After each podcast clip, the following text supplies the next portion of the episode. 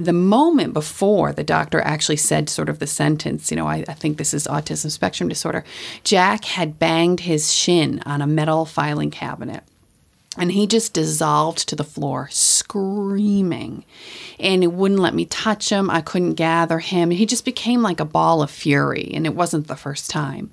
And I'll never forget the doctor said, you know, he, he doesn't seek you out for comfort, does he? And and it was really the definitive moment for me. And as a mother, you know, uh, to hear it verbalized was very powerful, but also 100% the truth.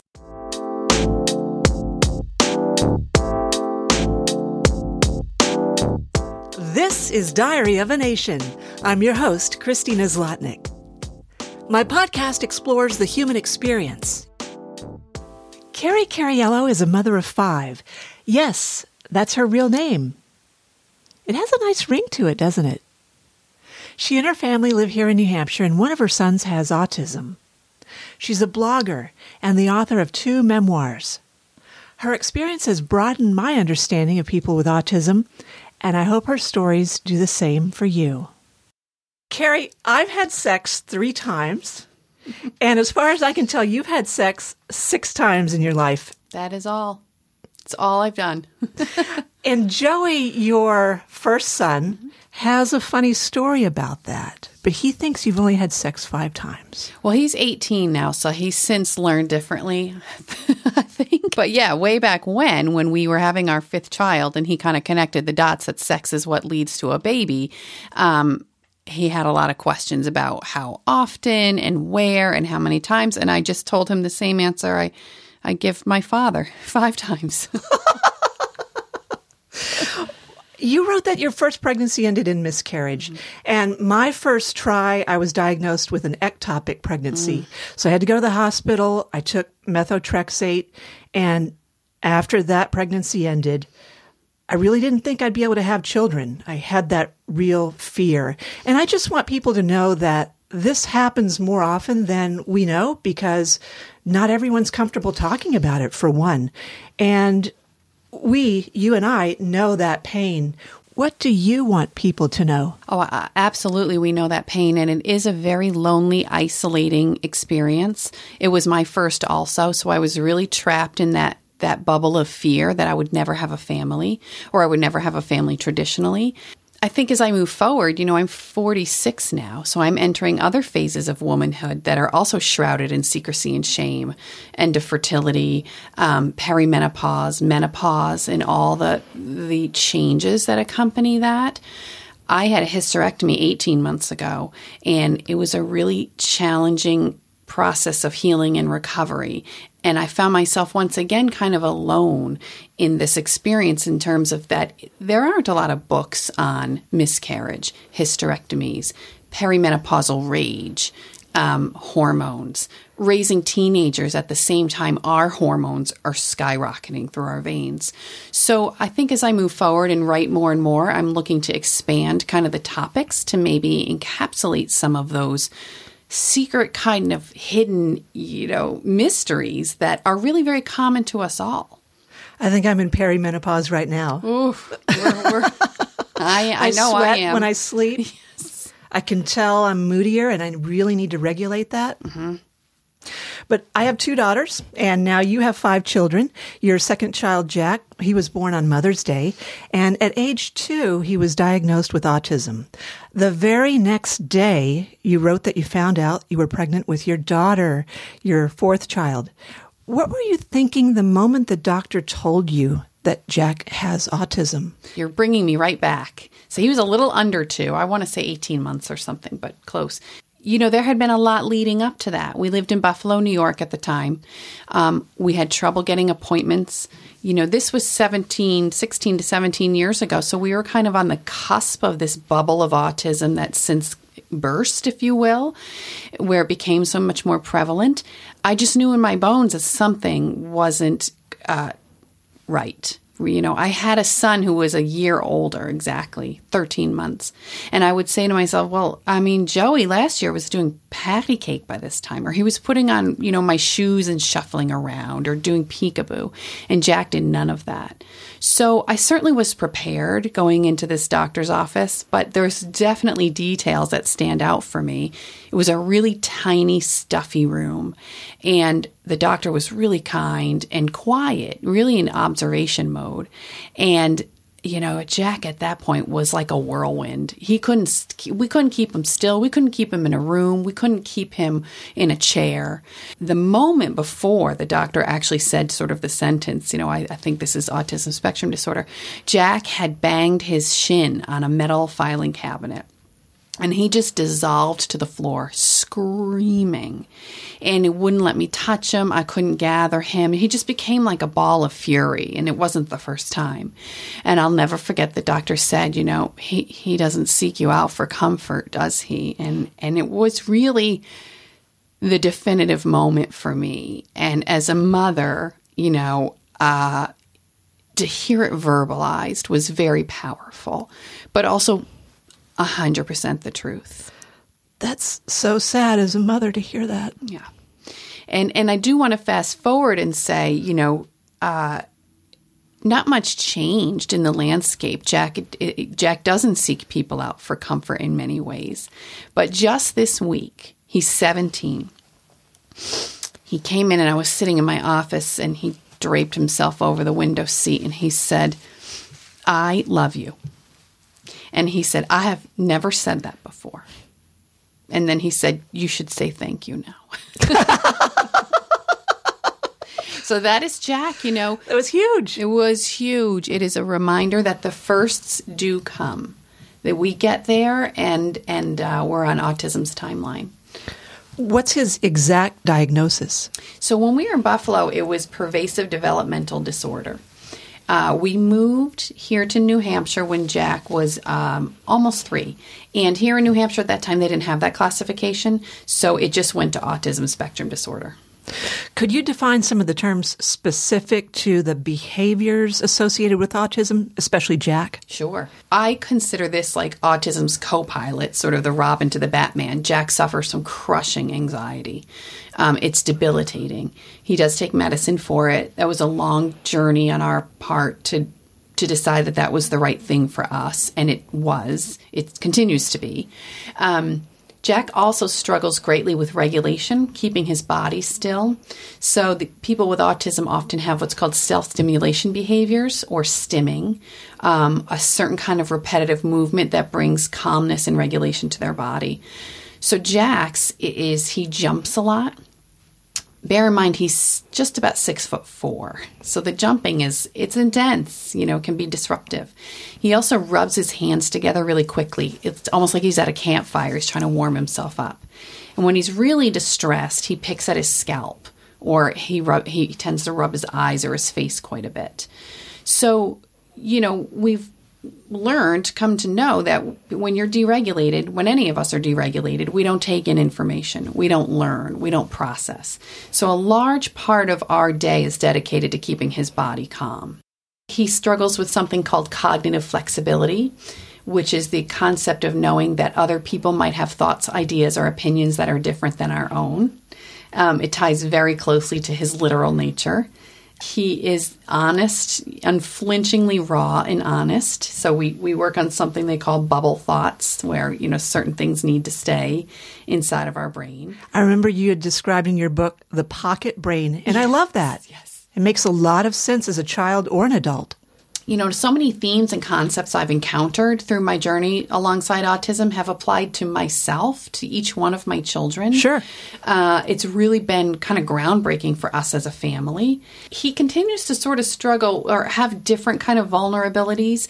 He is 17, emotionally, he's probably 10 and so his body and and spirit and brain are not exactly like lined up right now maturity wise that makes sense too Right. And so we he longs to do certain things he sees his 18-year-old brother do and that is you know I I always say autism is you know death by a thousand paper cuts. It's nothing big. There's no big gash, there's no big sort of there's no like a lot of blood, but every once in a while there's just this sting. And uh and driving right now is one of them for him because his older brother has his license and then my third son Charlie today is starting to drive with, with, an adult, you know, and then congratulations, I think. Congratulations, Charlie. So that's Jack's, scary for the parents. Oh gosh, of all the things, I never imagined it was like waiting up for a teenager. It's got to be top ten of top five of parenting hurdles. Yeah, I said to Jack, "How will you feel if slash when Charlie gets his license before you?" He said, "I will, I will feel jealous." But he will take me places. oh, that's a good reaction. It is very a positive reaction. Very good. So, you met your husband when you both worked at Uno's Pizzeria in New York, and what are the odds that you'd fall in love with someone who has a last name that's similar to your first name? Yeah, so Joe was a cook and I was a server. We said waitress back then. I don't think you say that anymore. we did say that back then. I was one as well. Yeah. And so Oh, he was just so cute. A dark haired guy, but quiet, kind of a quiet guy. And so he invited me to his house for dinner. And this is almost embarrassing to admit, but I didn't know his last name until I got there. I mean, I yeah, I guess. Well, you don't really need to know. really, I knew where he lived, and I don't know. So we got there, and he told me his last name, and the first thing I said is, "I could never marry you because Carrie Cariello. Like, who's to think, or, or what would that be like?" It's, and so, you know, three years later, four years later, there, there we are. Your husband's a dentist. He owns Dovetail Dental Associates here in Amherst. And I know from being a patient of his that he has a wonderful bedside manner. And the way you write about him in your memoirs, it makes me realize that he's every bit as compassionate as a father and as a husband. What would he say about being a father to a son with autism? That's a great question. I, I've never like posed that to him exactly. I, I heard one time from an occupation from an occupational therapist that a father's job is to sort of push the ducks out of the nest, the chicks out of the nest, and the mother's job is to draw them close. And that metaphor exactly lines up with our parenting styles. You know, Joe uh, looks at Jack and doesn't see vulnerabilities. He sees potential. He sees possibility. Great. He sees uh, the other day, he had him pumping gas in town, and I thought, oh my god, the whole place probably could have gone up in flames, you know. Or, or he's sending the boys up on the roof to hang Christmas lights. Jack's going up there with him with the rest of them. Um, he is very much a pusher. You can do this, Jack. We'll get you a debit card, Jack. You know, Jack's working now. Joe was the first one to be like, okay, every Saturday we go to the bank and we deposit your check and we have to work on your signature. Life skills. Just really, really emphasizes that he can do it. And uh, I talk a lot about autism grief, and I say a father's autism grief is inward. It's um, it's dark. It's something they visit. I think Joe visits when everyone else goes to sleep, you know, and he's kind of down on the couch with the dog. A mother's grief is wild and colorful, and it fills the room and it takes up space. And so, aligning those two recovery sort of healing processes has been a journey for both of us because we just both come at it so differently. But 17 years, I think we're beginning to acknowledge the gifts we each bring. What has Jack's autism taught your other four children about humanity? I, I think, you know, they've only known it as a big part of their lives. It's not a secret in our house. We talk about autism frequently, even to the point of saying, Jack, you know, I don't remember dates the way you do. That's your autism brain working, which is beautiful, but uh, mine is, my wiring is different. I think they've really learned how to listen to people. I think because Jack, um, one of his vulnerabilities is that he takes quite a while to respond sometimes. Words are not his friends. I liken them to a bunch of butterflies that are swirling around, and he has to take a moment and pluck them out and be able to line them up. And so, my kids, although we are a loud group, they've learned to make space for that. And I think it's translated outside of um, our, our walls.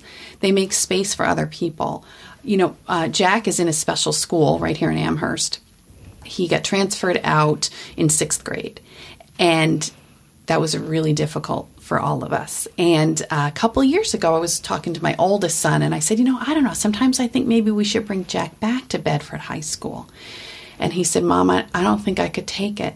He said, I worry so much. And he named a couple kids that he sort of has his eye on all the time, you know, who's sitting at a table or who's struggling in, to get you know, through the lunch line or something. He's like, I, I haven't, he basically said, I have enough on my plate with these other kids who he's not connected to at all. So they have an awareness um, that I think Jack gave them. It sounds like it's a weight sometimes too. A hundred percent a weight sometimes. I'm really watchful for that. My daughter, particularly, Rose, is the fourth in line. Um, she's 13. She'll be 14 this summer. And she is a person that feels energy really deeply. There's a metaphor about the canary in the mine. And that's what I call her because she breathes oxygen for everybody else, especially for Jack. And, you know, when his nervous system is high, hers, she's right there with him. Um, there's a theory that people like Jack or people who are anxious, their nervous system immediately matches the highest one in the room. So if he walks into a crowd and somebody's really like at a 10, he's at a 10. And he lacks the skill set at this point to bring himself back down. It's a lot of work for him. She is that um, that barometer reader, if you will. He's getting restless mom. He's, you know, he's getting unhappy. And I watch a lot to make sure it doesn't take a toll on her. You know, in school, I want to say two years ago, they had an anti bullying series or, you know, a class on it.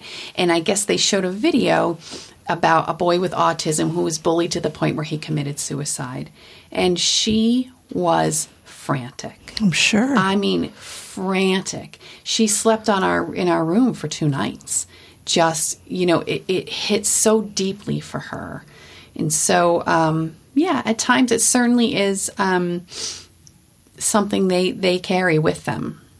You've written two memoirs. Someone I'm with has autism, and What Color is Monday? How Autism Changed One Family for the Better. So, what color is Monday? Well, Monday changes. That's the problem. It was orange for a while. First, I was going to name the book Thursday is Purple. And he said, sometimes it's purple. And I'm like, dude. I'm trying to write a book here. Let's nail it down. yeah, I haven't asked him in a while. Uh, it used to be orange. And then a preschool teacher got in touch with me, just a gem of a woman, Emily.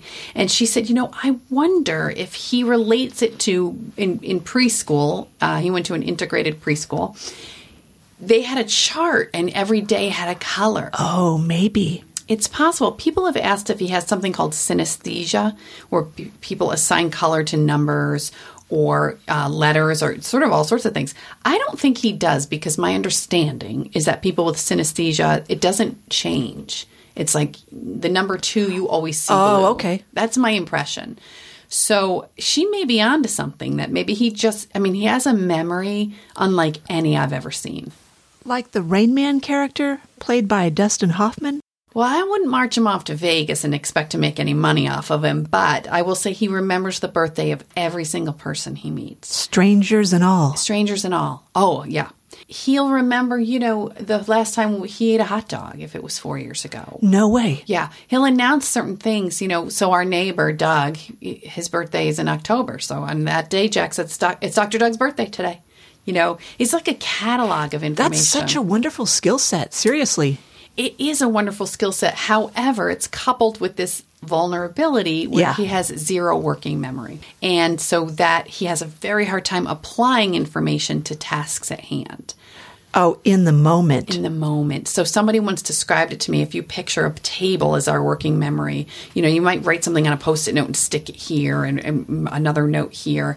And then you refer to it like, oh, you know, I have carry at one o'clock and then I'm going to do this. His is clean. He has zero like sticky notes lingering in his mind, if that makes sense. you mean those executive functioning skills? Absolutely, a hundred percent. And so, you know, if he's doing a recipe, he has to check it probably six, eight times to see ah. like how many eggs do I really need. He doesn't hold on to information as he uses it. And it's a very difficult thing to grow, to increase. What would he say it's like to have autism? That's boy, you have, I'm going to be blogging off of these questions. What is it like for Jack? Feel free. Autism? Use well, it liberally, however you wish. What's fascinating about Jack is he he knows he has autism. He doesn't talk about it a ton, but he's constantly grappling within kind of the spectrum to figure out where he lands. For example, he goes to kids, uh, a school with kids who are also diagnosed with varying things. And he'll say, Well, I'm not like so and so. I'm not like that. I don't do such and such. So I think if Jack had the words, he would tell me that autism can be really isolating because to be a human who is unlike any other human he's ever come across. He doesn't see himself in anybody else. He doesn't feel represented. Doesn't feel represented. Like I look at you and I think, okay, she's a mother like me. She's a woman like me. We're about the same age. We immediately draw these connections. And I don't think he has that sensation at all. So he just turned 17. He works at the pasta place, yes. table eight yes. in Bedford, the town next door. Does he get to make pasta? And what does he think about his first job? So he actually first worked at LaBelle Winery oh, doing banquets yes. and things, but carrying chairs and tables is not really Jack's forte. So he went over to table 8. He started there as a dishwasher on Tuesdays from 4:30 to 6:30, and about I want to say 6 months ago they they promoted him. So on Thursdays he makes pasta. Now it's this huge stainless steel machine that looks really uh, intimidating to me. But really, it's the perfect job for him. He has to measure out the flour and the ingredients, put it into the back of it, and then depending on what style pasta he's making, he just has to time it of when to cut it. Oh, that's how you do it. Yeah, I have a video on my website or on my Facebook page. We'd love to see it. that. Yes, because people, I, I posted and people said that's so soothing because you just sit there. You know, there's like this big sort of spatula he uses, and that's Jack to a T. He's intuitively timed. Uh, he has like an internal timer. During the pandemic, our family started this this evening ritual where, driven by Jack, as most of our rituals are, this show but hosted by Meredith Vieira called Twenty Five Words or Less. It's it's cute. It's half hour. I love her. I love her. And so from seven thirty to eight, that's where our family is every night, Monday through Friday he knows down to the second how long it will take him to so he after dinner he goes up to his room because that's a lot of words. It's, it's too many words for oh, him at dinner in the dinner table. And so he goes up and then i'm telling you he has like his footsteps timed to when the show's opening song comes on. Isn't that amazing? It's amazing. In his brain. And but he wouldn't tell you that. Do you know what i'm saying? He doesn't have the verbal fortitude to say I've timed my footsteps. I know I know I'm going to be there, or I know how to cut, you know, uh, linguine versus penne, but he just it's like written into his wiring. You write that autism is mysterious and it's beautiful, and that I love you story that you told about Jack is so beautiful. What else is beautiful and what's mysterious? You know, I do find his honesty beautiful as long as it's not aimed at me. You know, sometimes when he tells me how exhausted I look or I should get more moisturizer, I don't find that so beautiful. he does that regularly. What? Don't take it personally. Don't take, you have to really don't ever say, "How do I look?" Oh. Unless you have some armor on, like you've got to be emotionally steeled for the response. But you know, I wrote a little bit about that recently because at his job about a week and a half ago, an angry customer came in. She was really unhappy. And uh, she kind of went after Jack's beloved manager. And um, on the way home, we pieced the story together. That then Jack took it upon himself to tell the customer to, to stop. Oops. Right. Yeah. So, you know, my husband was like, oh, you know, what if you did that in a situation and it really escalated? Or, you know, people are not always using their best brain. And they don't know the and backstory. They don't know the backstory. It takes a moment or two, at least in his presence, to be like, "Oh, okay, okay." And so, um, you know, we cautioned him about that. And I thought, man, you know, autism gets its sticky little fingers on everything. All along, we have promoted advocacy, loyalty, um, championing people. And here he, he went to do exactly that. But again, we had to pull him back. So there's always this push pull of like, tell a joke, but just don't tell it too many times. You know, balance him, him in the way, that way. And I would say the mysterious part to me lately is I'm I, I used to be able to be ahead of the curve, right? Like we would go into, say, a Chuck E. Cheese, and I would say, okay, I know he's going to try to bolt out of that door and get in that ride, and he's going to try to eat the popcorn off of that table that belongs to other people. I feel I'm not ahead of the curve anymore. I never Oh, would have oh, seen really? that coming. I never would have seen him take it upon himself to defend someone, even though we we promote all of that in our home.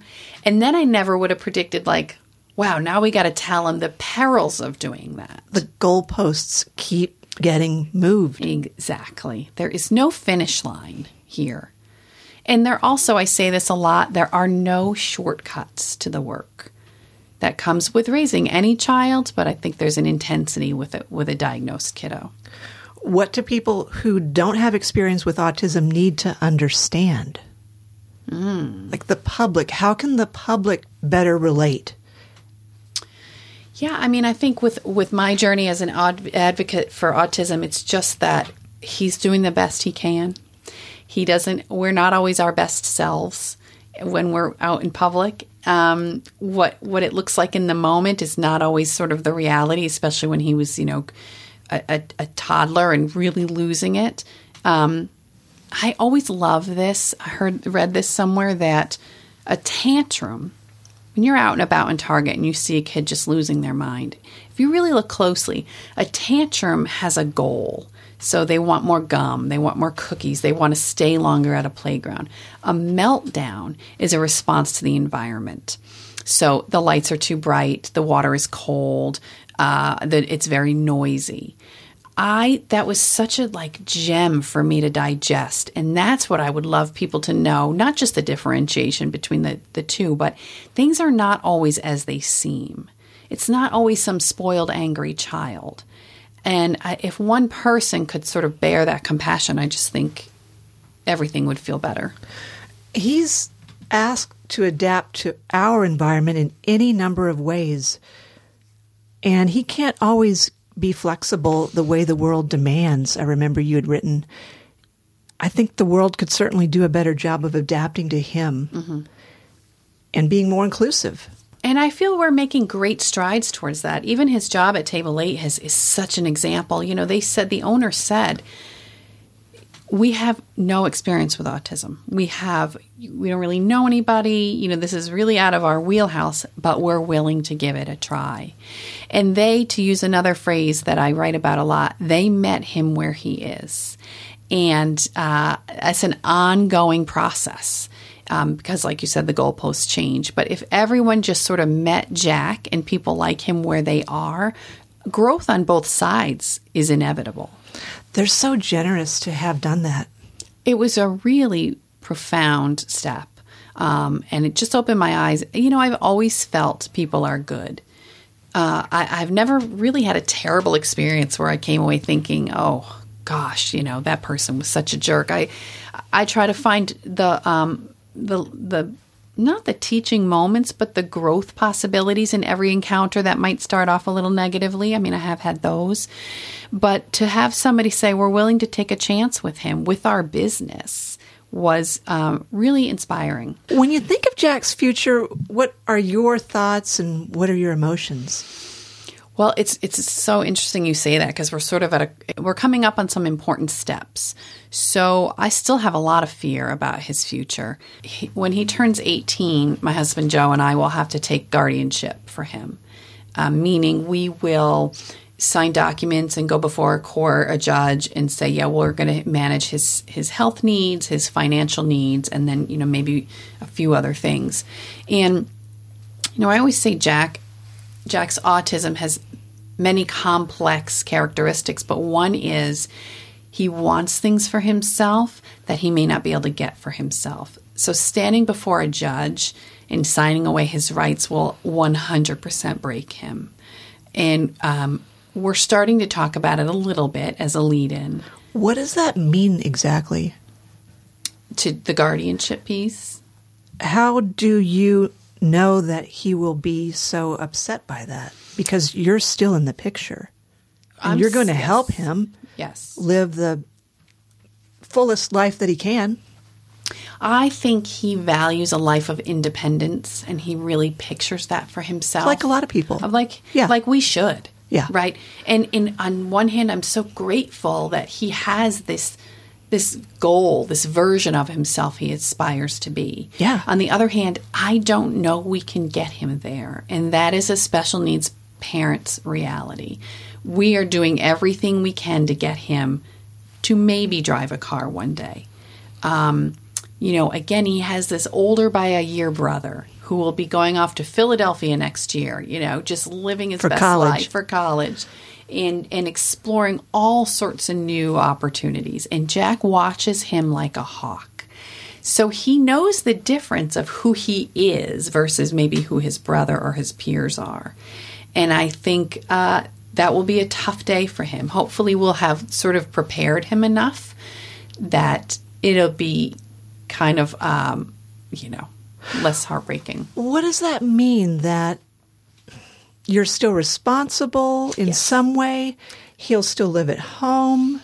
I mean, I know these are hard questions to answer that probably don't have an answer in some cases. Well, our eyes right now are on some programs in the area. So this summer, Jack is going away for three weeks. Now, this is really funny because Jack filled out the application for this program. He put the stamp on the envelope and he mailed it. Nice. And then when he got into it, he said, Oh, I'm not going to that. No, no way. Nope, I will not. I am not going to Landmark. That's the name of the college in Vermont. I'm not doing it. And so that's so Jack, you know. And now he's, you know, that was maybe six weeks ago. We got the news that that he does is a good fit for the program. And now he's coming to terms with it. If I go to Landmark, will I have a roommate? So, this is a college that has a lot of scaffolding for different kinds of learners. And they have this great summer program where he would live in the dorms and go to the cafeteria, you know, assuming everything with COVID opens up um, to max capacity. And so, uh, a program like that, they have four year programs like that, not only at Landmark, but a few other places. Our goal at this point, he will graduate high school on time, which is a tremendous achievement. And, um, and so, our goal is that he would do a four year program following that. Um, and probably like any college student, really, will still manage his health affairs, will manage his medication. Um, financially, obviously, will still take care of him. But the guardianship will give us just that much more time afterwards if we have to continue to, you know, help him choose a place to live, help, you know, be connected to his bank accounts, be connect, be, still arrange the doctor's appointments, things that after college people typically assume for themselves.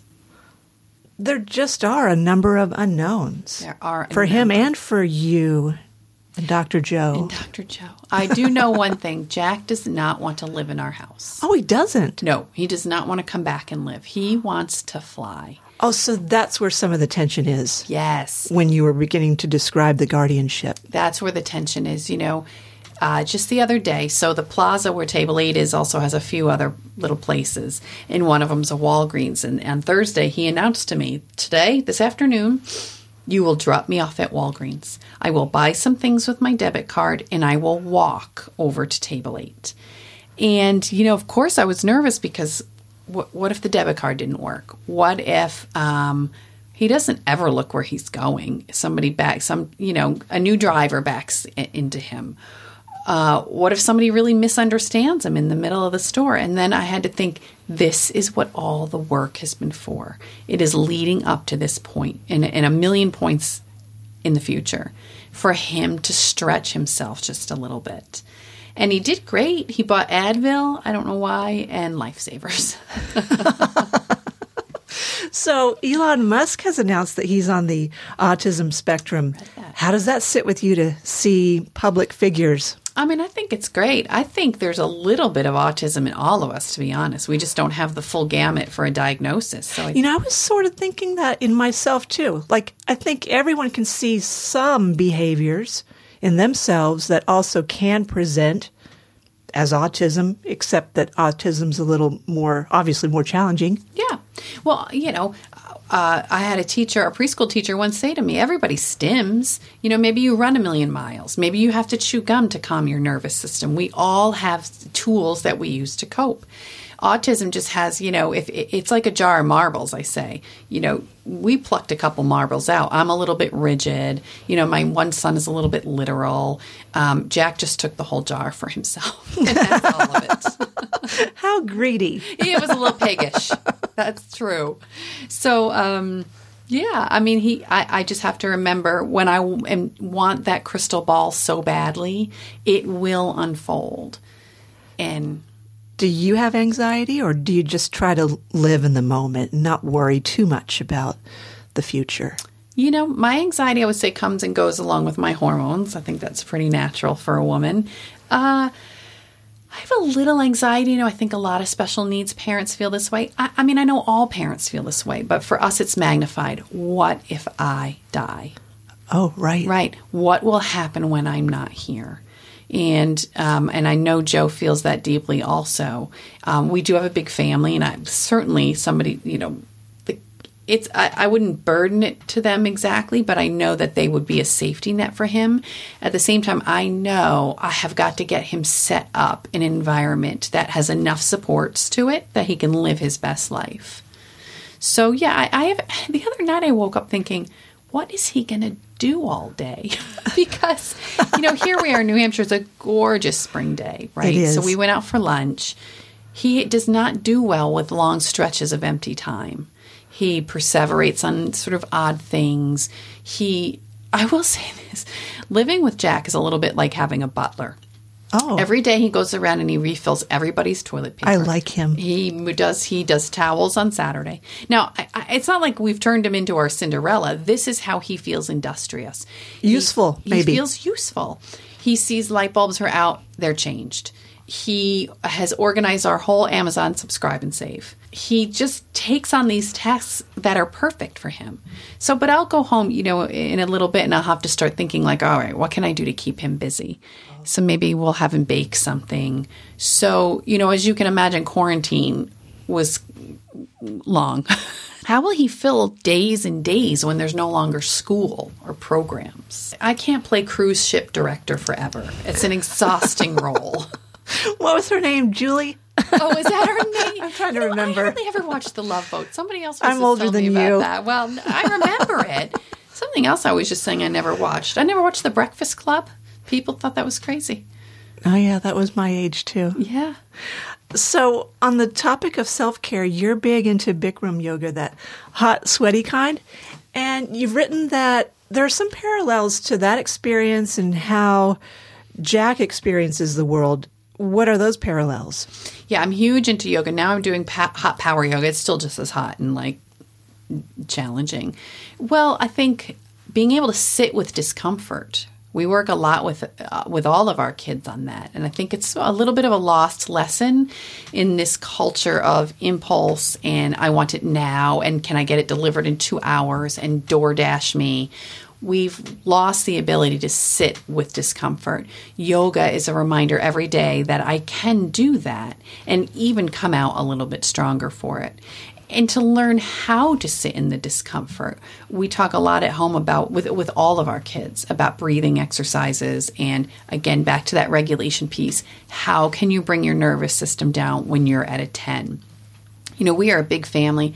As you know, my husband's a great big Italian guy. He lives at a 12.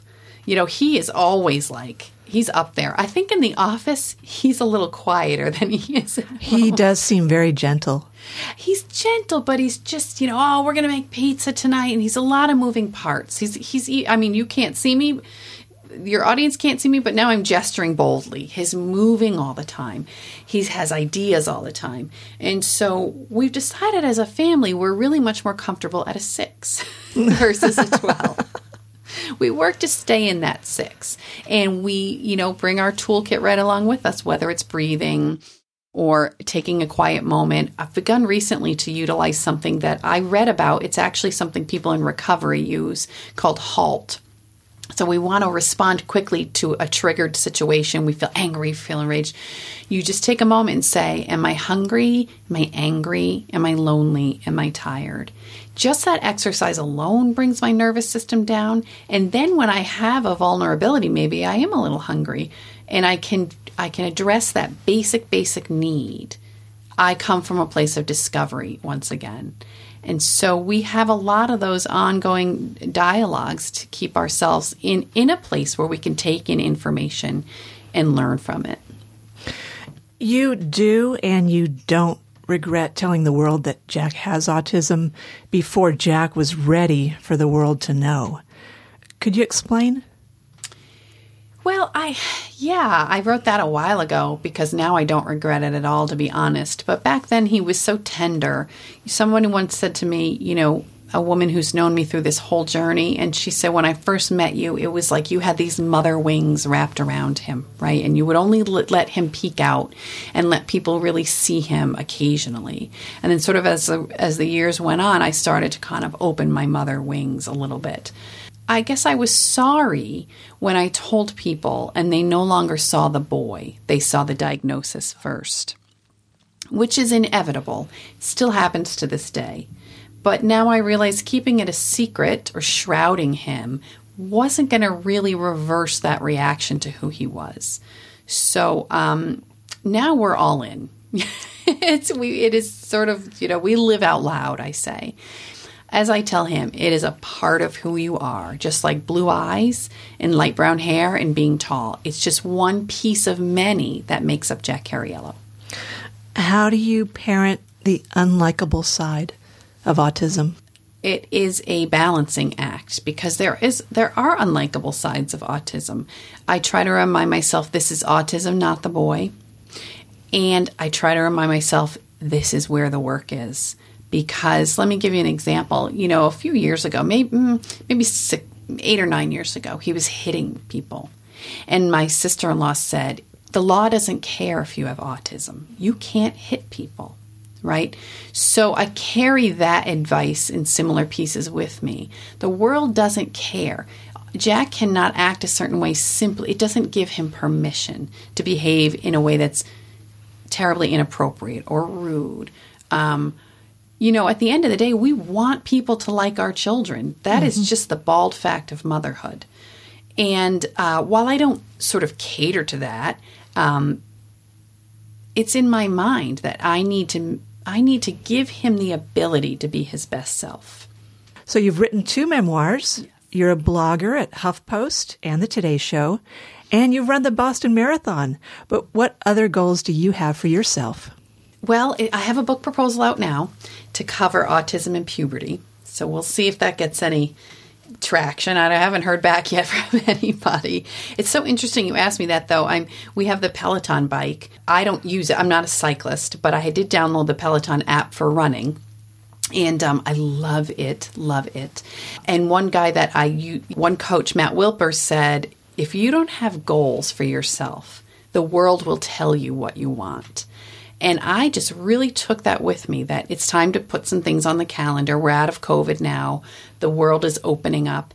And so last week I ran a 10 mile race. That was one of my goals. Great job. Yeah, which was fun. I know your daughter's a runner, so uh, this is nothing compared to the world you What's more than I do? To. Well, I felt good with it. My goal also is to start expanding maybe beyond autism a little bit as I write. Uh, writing is something that absolutely lights me up inside. It is a part of me now. I've vlogged every Monday for the past nine years. Every single Monday, I have a new post. And I don't know how, who I would be without that, um, that place to put my energy and my thoughts. So, you know, but in two years, God willing, my subject might walk right out the door and live somewhere else. Yes. right? But, you know, as I, I continue to discover and explore, it's like what we talked about earlier. There's so many women's issues that go underground. Um, there are so many parenting issues that we don't want to touch. Um, when when the ugly side of, of motherhood is is um, is where we're living, right?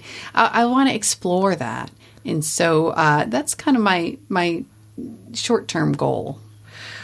I read Scary Mommy, and those are some really well written subjects. Mm, they're raw. I want to see the raw side of it all. Yeah. I know social media gave all of us the opportunity to be our shiny, bright selves.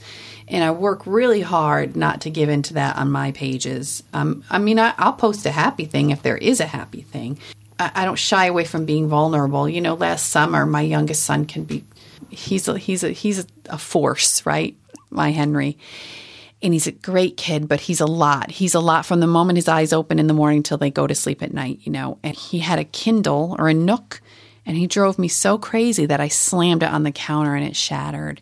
And I was heartbroken. And I thought, you know, and I posted about that because I refuse to believe I'm alone. I think at the end of the day, that sort of circles back to the purpose of any advocacy work I do, any writing I do. I refuse to believe I'm alone in this. These are universal feelings. Yes. And that time and time again are the messages I get. That's the feedback I get. It feels so good to know I'm not alone in the messy, ordinary, complicated side of life.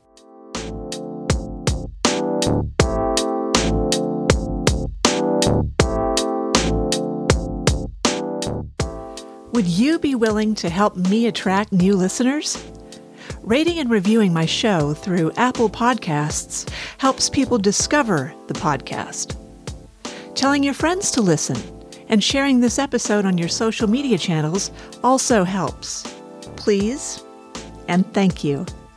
If you have a story you'd like to share, or if you know an interesting person I should contact, message me on social media or drop me a line at diaryofanation at gmail.com. Find Diary of a Nation through your favorite podcast app. Follow me on Facebook, Instagram, and Twitter at Diary of a Nation. You can subscribe to Carrie's blog by visiting carriecariello.com. Look at the show notes for this episode to find a link to her website.